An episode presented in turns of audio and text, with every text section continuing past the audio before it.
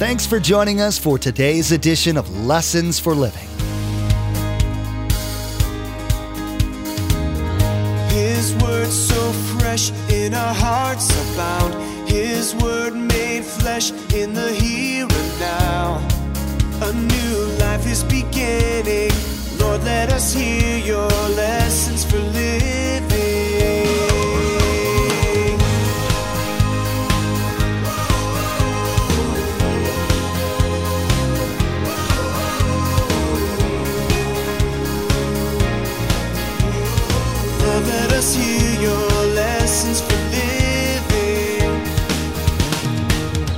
But notice where he ends. But the Lord rescued me from them all. Why is he saying that to Timothy? Because Timothy is going to have his own issues. Timothy's going to have his own trouble. Paul was an open book. Is that important? What would Paul say? What you see is what you get. He's not perfect, far from perfect. Nobody's trying to be perfect. We're just trying to be better like Christ. If you're from the family of a pastor, you have some idea of how difficult and stressful that vocation can be. They sometimes have to hear the worst of what people do and yet give counsel that's biblically correct with godly love. Pastor Mark will be teaching today about the Apostle Paul's relationship with Timothy, a younger pastor. You'll find out how much they needed and relied on the Holy Spirit.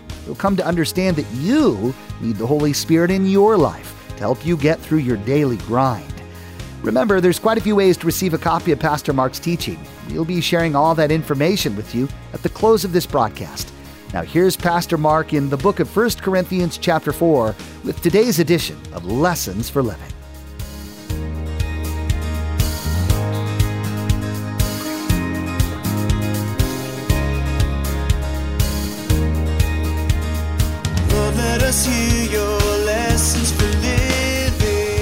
So Paul says, I'm sending you Timothy for this reason. Now, why would he send Timothy? Well, the answer is in the verse. Timothy, my, what's it say? Well, was it his physical son? No, it was not. Timothy became a believer because his grandmother and mom. It was his what? His spiritual son. It was his disciple. There's the principle of discipleship. So Paul says, I've discipled Timothy. I'm comfortable sending Timothy to the church. I'm not coming right now, so I'm sending Timothy. When Paul discipled Timothy, what did Timothy end up with? Paul's DNA. He watched how Paul ministered. And he had his DNA. Now, he was different from Paul. Remember, Paul sometimes had to say to Timothy, Come on now, Timothy. Don't be timid. Timothy, timid. Come on. Move out. Get out there. Stir up that gift that's within you. So, Timothy was going to remind the Corinthians not of Timothy's way of teaching, but Paul's way of teaching and Paul's way of living. Now, I want to remind you of something because from the background, you don't see this maybe happening. The older pastors that are here, obviously starting with me, but the guys that have a lot of experience, Dave, Dean, as we're here, this is exactly what we're doing with the younger guys. What are we doing? We want them to know us. We want them to have our DNA. We want them to teach and live as we do. Again, far from perfect, as long as we're following Christ and to imitate Christ ourselves. So why, why are we doing that? Because I have a role model. Paul says, now think about this. How'd you like to be Timothy? He's going to a very difficult church. But he feels confident because he learned how to deal with people from who? The Apostle Paul. So he learned it well. So this is important for you to understand. Why isn't Paul afraid of sending Timothy? Because he can trust Timothy. Timothy isn't going to go and try to make a name for himself. Does that make sense to you? Now, when I'm out of the pulpit, I'm on a mission trip or I'm on vacation or whatever. When I, when I put people here, Why do I do that? Because I what? I trust them. So I won't hear if I'm on vacation. Uh, somebody just taught exactly the opposite the way you teach. They have an agenda. They're trying to bring people to themselves. If that was ever true, how many more times would they teach for me? Remember the shed we're talking about? now, why would I do that? Because I'm proud? No, because I'm responsible for this body of believers. But when I have Dave or Dean or the other guys come, I'm totally comfortable. Why? Well, they're not going to be me. They're going to have their own giftings. They're going to have their own unique qualities, but they're not going to be against me. They're going to be for me. And they're going to be teaching basically like we teach. They know what our DNA is here. Does that make sense to you? Well, that's important. Many times, and I, again, I don't make this weird. Many times you go to church and it's always outside speakers coming in. I believe you should be raising people up from within if you can. Because what? Sitting here week in, week out, well, whose DNA are they getting? My DNA. And I get my DNA from lots of different people that I'm around. And so the same thing. And so it's a huge thing. And so Paul says to Timothy, I'm going to send you because I trust you. Well, why does he trust him? Because he discipled him. That's amazing to see that happening. And that's healthy for a church, in case you don't know. Now, why did Paul really feel about that? I want you to go see this verse. Keep your finger there. Go to 2 Timothy chapter 3. Notice he says, I'm sending Timothy to you. And I want you to see how broad that was. How broad that knowledge that Timothy had. Now, remember, from all we know, Timothy's dad either wasn't in the picture or he's definitely not a believer. So, kind of, it's his spiritual dad. In many ways, it would kind of take the place of a little bit of a dad as we move through that. Now, look at chapter 3, 2 Timothy 3. Look down to verse 10. This is Paul writing to Timothy. This is a goal for me. This is a goal for Pastor Dean. This is a goal for Pastor Dave. As we're ministering to these younger pastors who are eventually going to take our place or go to another place around the world. Notice what he says Timothy, you, however, know all about my teaching. Now, if he stopped there, that would pretty much be it. But he doesn't stop there. That's just a little starting point. Remember, a pastor is not just a preaching machine, he's a person. And he says this You know about my way of life, you know about my purpose, you've watched my faith, you understand my patience. You know about my love. You know about my endurance. You know about my persecutions. You know about my sufferings. And what kind of things happened to me in Antioch and Iconium and Lystra, the persecutions I endured. Yet the Lord rescued me from them all. Now, notice what Paul says. How would some of us end this verse? You know, all the persecutions I suffered in Antioch, like, oh, this miserable thing, this miserable thing, I don't think I can even stand it. But notice where he ends. But the Lord rescued me from them all. Why is he saying that to Timothy? Because Timothy is going to have his own issues. Timothy's going to have his own trouble. Paul was an open book. Is that important? What would Paul say? What you see is what you get. He's not perfect, far from perfect. Nobody's trying to be perfect. We're just trying to be better like Christ. So let me ask you a question. Parent? Open book? Well, I want my children to see. Well, they already see it. Open book? Need to be.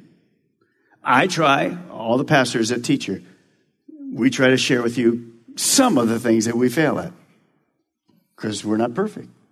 Some things we keep to ourselves, obviously, just like you do. It's not for public. But we want to be an open book, and that's what he was. He was transparent. He said to Timothy, just look at my whole life. I'm not afraid of what people see. Now, This should be the role of any leader, any leader at all. People should know who they're following. But what are we discovering in the church? Hidden stuff that's been going on for years. And that's why lots of people won't ever come into a church. Realistically, no person is looking for a perfect pastor. That's impossible. Just a real one. Same for parents. So, parents understand, share the good and the not so good with your children as you get older. Share times where you failed. You don't have to go into lots of detail. Just as they get older so they'll understand that they're going to fail, but it's okay. Mom and dad did the same. And look, they're, they're, they're living for the Lord. They're doing things. Show how putting God first is the most important thing in your life. You shouldn't have to just teach on it. You should show that. And so we need to be open. Let me read to you one thing. There was so much trust from Paul and Timothy. He said this to Timothy in 2 Timothy 2 2. Let me just read it to you. And the things you've heard me say in the presence of many witnesses. Now you entrust to reliable men who will be qualified to teach others. Timothy, you learn the doctrine. You learn the truth from me. Now don't mix it with what you think. You heard what I taught you. Pass it on. Don't let false teachers come in and add to it. Don't let somebody take away from it. Simply pass on the truth that you were taught for me. So when Paul would send Timothy to Corinth, he would teach the word that Paul was taught. Now, where was Paul taught the word? Well, we have backgrounds that Paul was interacted with Peter and others, so I'm for sure he learned that. But remember when Paul first got saved, God took him to the deserts of Arabia for how many years? Three years. Anybody like to be taught by Jesus? Wow. By the way, you are being taught by Jesus. This is his word. He is the word. But he had that time. And so he would say to Timothy, now don't add to the doctrine. You just teach what I told you. It's pure. It's right. Other people will try to come in. No, you just teach it. Just stay, stay with the word of God. Now, it wasn't just the word that he wanted to keep pure, but it was the attitude of how to teach, especially in a difficult church. Listen to what he would write. Preach the word. Be prepared in season and out of season. Learn to correct. He's going to have to do that. Learn to rebuke. He's going to have to do that. He's going to have to learn to encourage, Paul says. So I have to do all of these. And then he says this you have to do that with great patience and careful instruction. Now, why do you need great patience and careful instruction? Because my natural tendency and your natural tendency is what? To rebel when someone corrects me. Well, quit talking about me. I'm not that way. But when the Spirit speaks to us, yeah, we are that way. So it has to be careful why is he careful? By the way, parent, same. Careful instruction, great patience.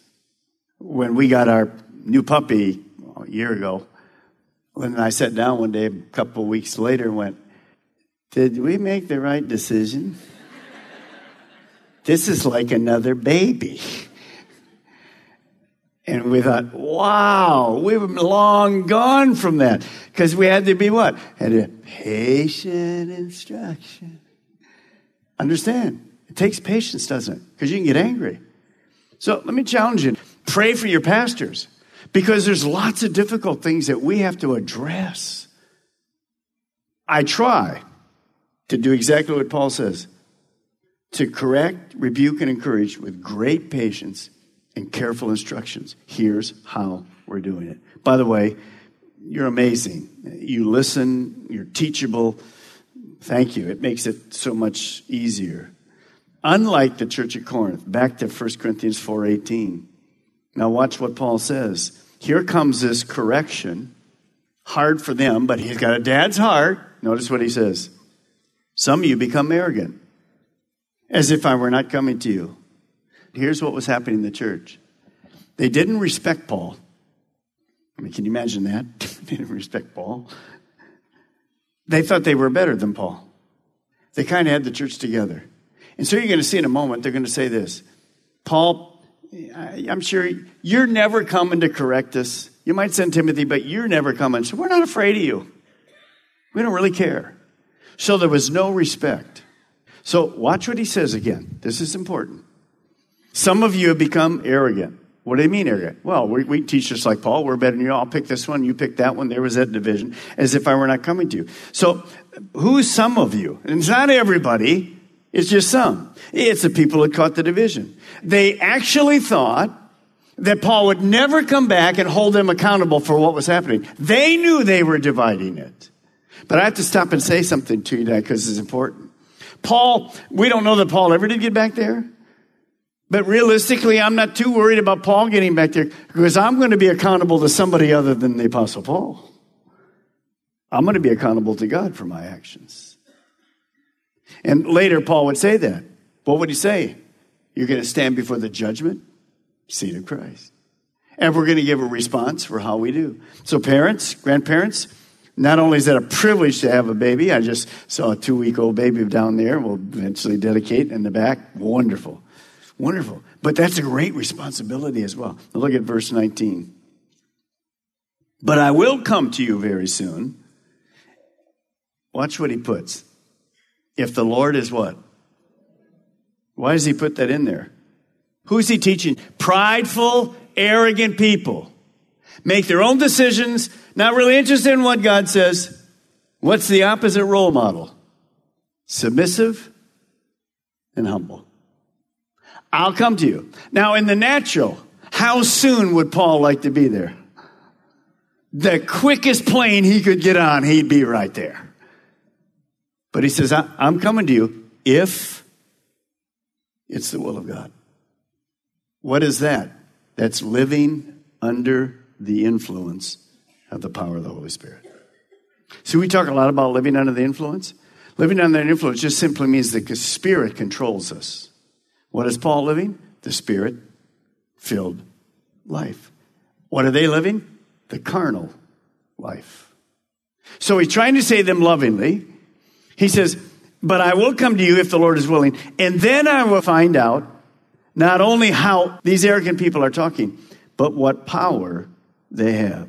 So Paul says, When I arrive, I'm not just going to listen to your words. Because the kingdom of God is not about a bunch of words. You can say whatever, you can kind of convince me, but I'm going to look at God's power. I'm going to look to see what's really taking place. Now, how important for Paul to be under that control of the Spirit? Then he writes this amazing verse. Look at verse 20. For the kingdom of God is not a matter of talk, but a power. What an amazing sentence. What a reminder. The kingdom of God does not just consist in talk. The kingdom of God is about the Spirit of God in action. You see, if I'm going to be filled with the Spirit of God, my words are going to be anointed, but my life and deeds are going to be walked out in the power of God.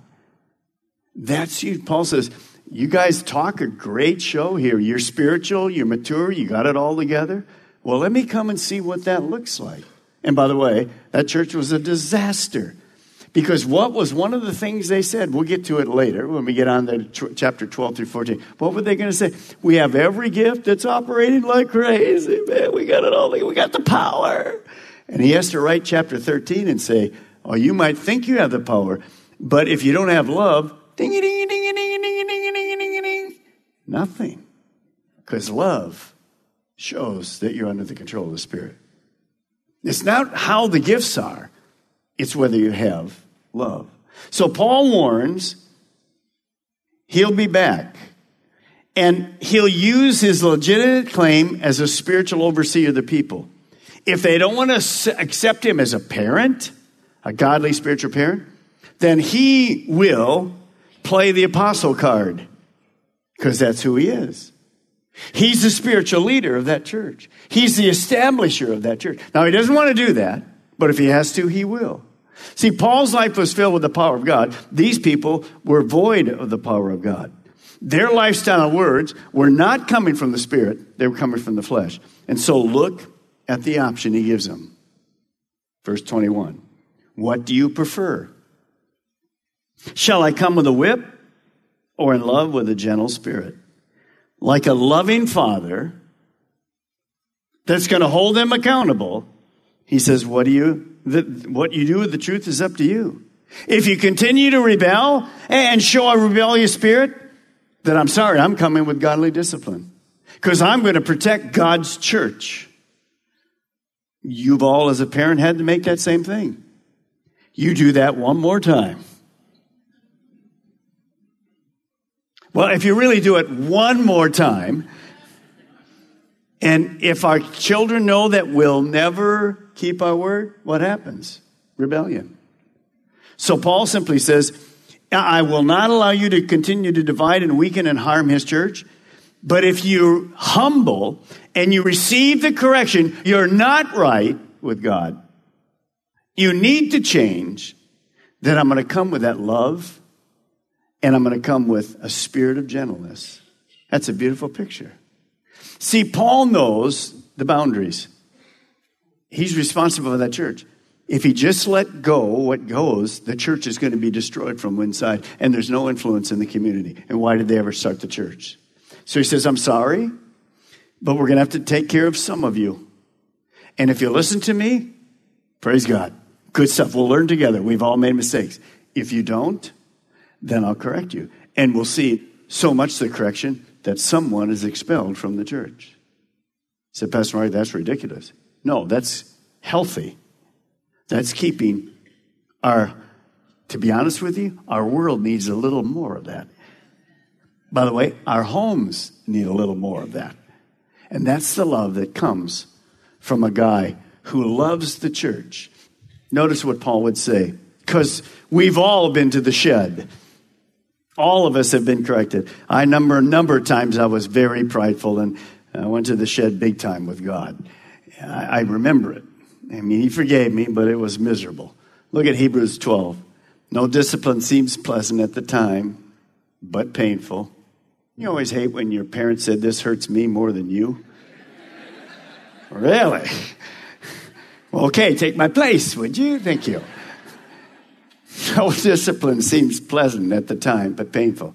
Look at here. Later on, however, it produces a harvest of righteousness and peace for those who have been submitted and been trained by it. There's the role model been trained by it. Last thing you want to write is simply this godly discipline results in a successful and productive life. That's all the way through the scripture. That's the way God does it. You have a loving Heavenly Father. Parents, be a godly role model. Grandparents, step it up. Find the balance. Ask God for the wisdom. You here in the congregation are watching, pray for your elders and your pastors. We're just people. We need His wisdom. We need to know how to draw the line, how to do it, how to encourage, how to correct, and sometimes how, how to warn, and sometimes to just simply discipline. In his teaching, Pastor Mark used the Apostle Paul's relationship with Timothy to show how older pastors and parents should disciple the younger pastors and children. You heard how Paul didn't shy away from any difficulties he had had. He was teaching Timothy how to be a good pastor. You'll learn that being truthful is the way a leader with godly integrity leads. Lessons for Living is the teaching ministry of Pastor Mark Balmer of Calvary Chapel, Melbourne. We have multiple campuses to reach those living in Melbourne, Sebastian, and Viera. All campuses meet each weekend and on Wednesdays to spend time collectively raising our voices in worship to our Most High God and studying the truth and blessings found in His Word. For more information, directions, and service times, visit lessonsforlivingradio.com and click on the church link at the bottom of the page. This concludes teaching number four of Pastor Mark's series, People, Problems, and Practical Helps. Next time, as Pastor Mark begins teaching number five, he'll begin the Apostle Paul's addressing of sexual problems in the Corinthian church. You'll hear about the importance of sexual purity and most vitally, why you, as a Christ follower, should be sexually pure. You've been listening to Lessons for Living with Pastor Mark Balmer of Calvary Chapel, Melbourne. Please join us again here on Lessons for Living, and together, let's do life right.